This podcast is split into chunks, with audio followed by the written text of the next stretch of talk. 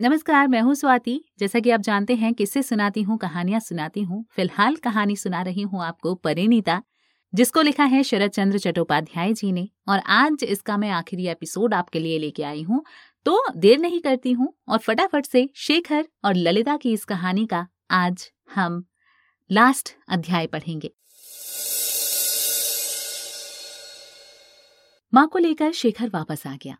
परंतु अभी शादी के दस बारह दिन शेष थे।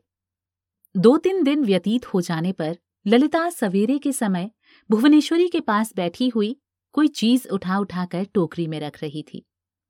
इस बात की जानकारी शेखर को न थी कि ललिता आई है। वो कमरे के अंदर आकर माँ को पुकारते ही चौकन्ना हो गया।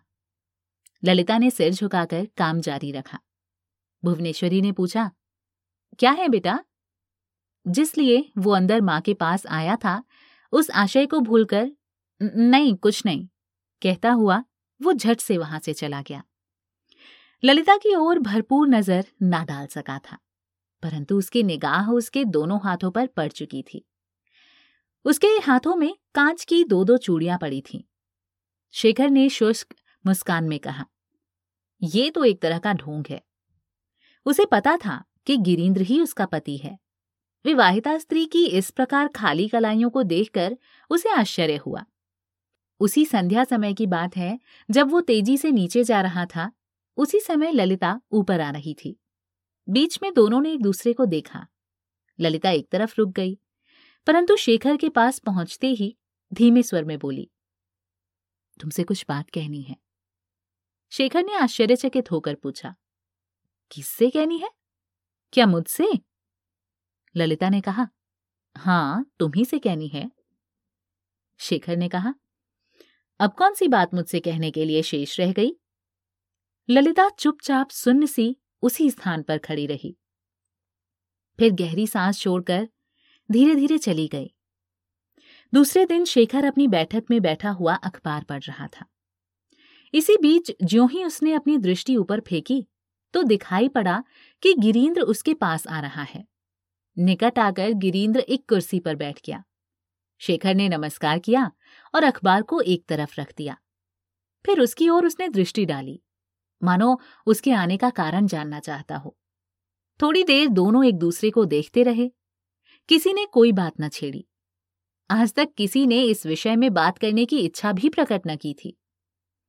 गिरीन्द्र ने काम की बात प्रारंभ की। वो बोला, किसी विशेष के लिए आज आपको कष्ट देने आया हूँ। मेरी सास जो चाहती हैं, वो तो आपको पता ही है।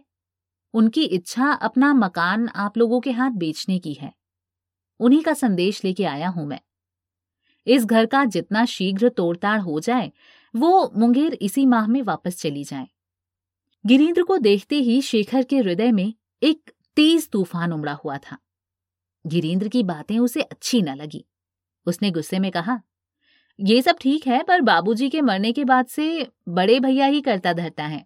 उन्हीं की राय से सब कार्य होता है। उनके पास ही जाकर ये सब कहिए।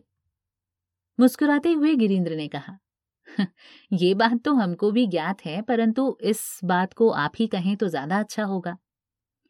उसी भाव से शेखर ने कहा, आपके कहने से भी तो काम बन सकता है। इस समय तो आप ही उस पक्ष के सर्वोपरि हैं।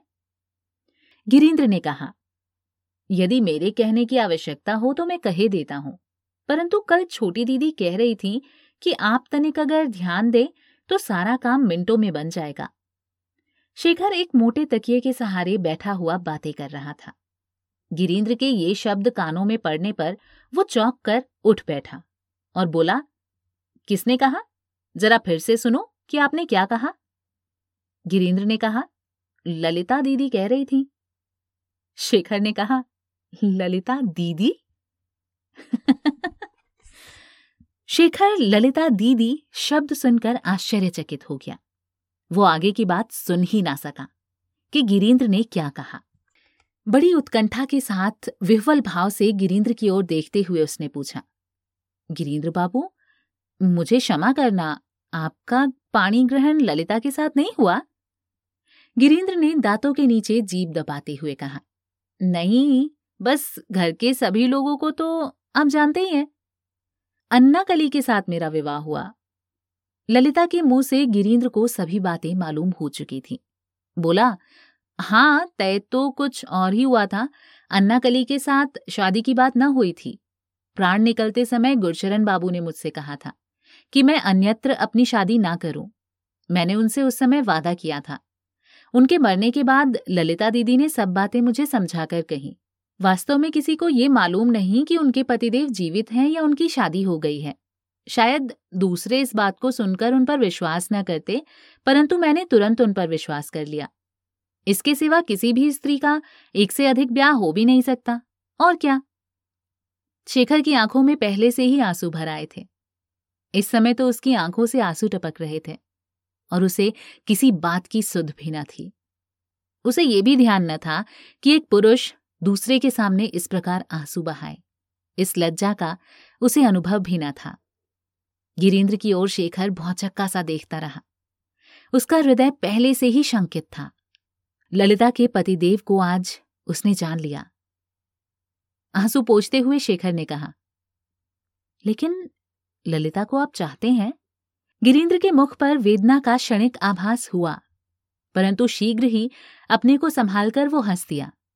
और पहले प्रश्न के उत्तर में कहा, आपके इस प्रश्न का उत्तर देना व्यर्थ है। प्यार कितना भी क्यों ना हो, फिर भी किसी ब्याही हुई स्त्री से कोई ब्याह नहीं करता। खैर, जाने दे इस बात को, मैं अपने से बड़ों के सामने इस तरह की बातें नहीं किया करता। गिरीन्द्र ने एक बार हंसकर खड़े होते हुए कहा, फिर मैं जा रहा हूँ, बाद में मुलाकात होगी। इतना कहकर प्रणाम करके वो चला गया। शेखर पहले से ही गिरीन्द्र के प्रति द्वेष भाव रखता था। आजकल इस अवसर पर तो उस द्वेष ने और भी भयंकर रूप धारण कर लिया। परंतु आज गिरीन्द्र के चले जाने पर उसको जहाँ पर गिरीन्द्र बैठा था बार बार मस्तक झुकाकर वो प्रणाम करता रहा। आदमी कितना बड़ा त्यागी हो सकता है? हँसते हँसते कितने कठिन से कठिन प्रण कर बैठता है। ये अनुभव उसे अपने जीवन में आज पहली बार हुआ। दोपहर के बाद भुवनेश्वरी ललिता की मदद से कपड़े ठीक ठाक करके रख रही थी। उसी समय शेखर भी वहाँ जाकर माँ के बिछौने पर जा बैठा। आज वो ललिता को देखकर भी दूर ना जा सका। भुवनेश्वरी ने उसको देखकर कहा, क्यों बेटा? पहले तो निरुत्तर होकर कपड़ों की ओर वो देखता रहा, फिर थोड़ी देर बाद उसने पूछा, माँ, ये क्या हो रहा है?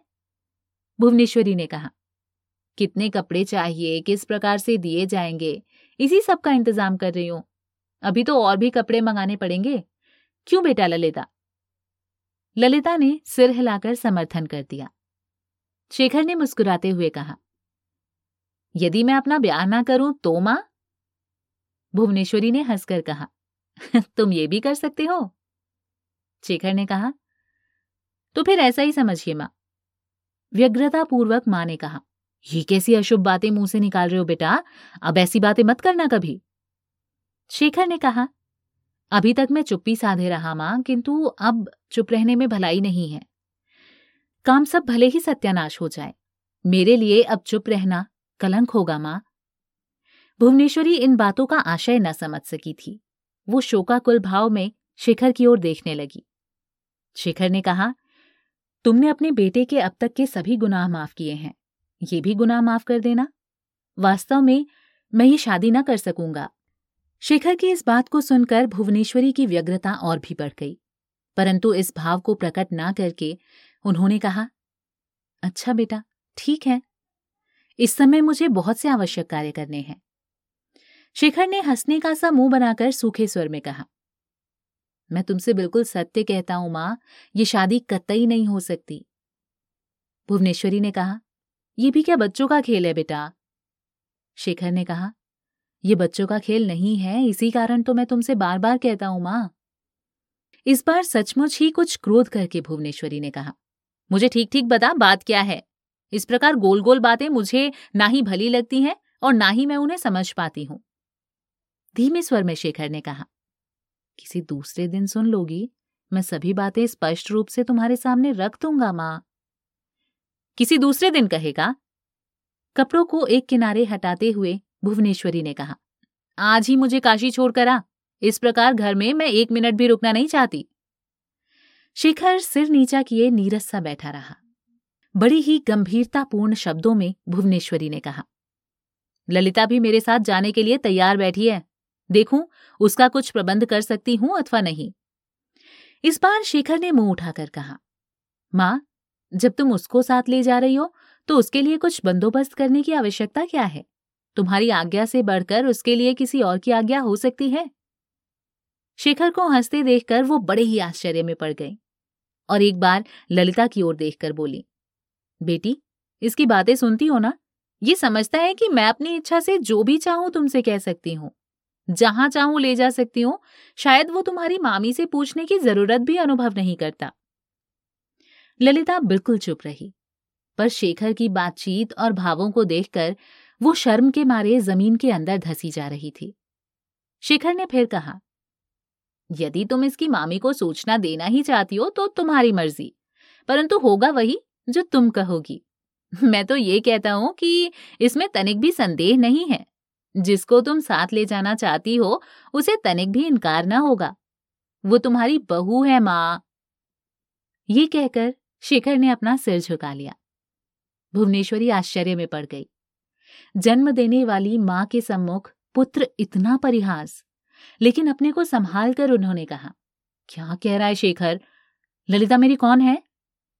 शेखर ने मुँह ऊपर नहीं उठाया और धीरे धीरे बोला, बल्कि चार वर्ष पहले की बात है। तुम उसकी सास हो माँ। वो तुम्हारी पुत्र वधु है। अधिक मैं कहने में असमर्थ हूँ माँ। तुम उससे ही सब पूछ लो। ये कहने के पश्चात शेखर ने देखा कि ललिता गले में आंचल डालकर माँ को प्रणाम करने का उपक्रम कर रही है। वो भी उसके बगल में आकर खड़ा हो गया। दोनों ने आशीर्वाद पाने की लालसा की। झुककर माँ को प्रणाम किया। दोनों घुटने टेक कर ज़मीन पर नतमस्तक हो गए। इसके पश्चात शेखर एक मिनट भी न रुक सका और वहाँ से चला गया। भुवनेश्वरी बड़ी ही प्रसन्न थी। उनकी आँखों में खुशी के आँसू उमड़ पड़े। वास्तव में वो ललिता को हृदय से प्यार करती थी। बिल्कुल सगी पुत्री की ही भांति उसे समझती थी। खुशी से उन्होंने ललिता को अपने पास खींच लिया और उसके सामने गहने वाला संदूक खोलकर रख दिया। थोड़ी ही देर में उन्होंने ललिता के संपूर्ण अंगों को गहनों से आभूषित कर दिया। फिर ललिता से कहा, क्या इसी कारण गिरीन्द्र का ब्याह अन्नाकली से हुआ? ललिता ने सिर झुकाए कहा, हाँ माँ, इस संसार में गिरीन्द्र बाबू की भांति सत्य पुरुष होना कठिन है। जब मैंने उनसे अपनी बात बताई तो उन्होंने मेरे कहने पर विश्वास कर लिया। उन्होंने समझ लिया कि मैं परिणीता हूँ। मेरे पतिदेव इस संसार में मौजूद अवश्य हैं। मुझे अपनाएँ या ना अपनाएँ, ये उनकी अपनी इच्छा है। इतना सुनकर गिरीन्द्र ने और आगे जानने की चेष्टा न की। भुवनेश्वरी बहुत ही प्रसन्न थी। उन्होंने ललिता के मस्तक पर हाथ रखकर कहा, मैं आशीर्वाद देती हूँ कि तुम दोनों दीर्घ जीवी रहो।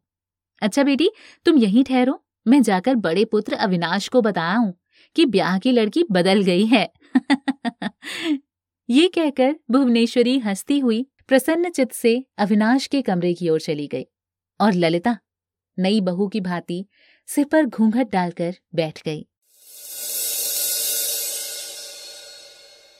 और इस तरह इस कहानी का यहाँ अंत होता है। आपको ये कहानी कैसी लगी है, हमें कमेंट सेक्शन में ज़रूर लिखिएगा और ऐसी ही और भी कहानियाँ सुनते रहने के लिए हमारे चैनल को ज़रूर सब्सक्राइब कर लीजिएगा। फ़िलहाल मुझे दीजिए इजाज़त, नमस्कार।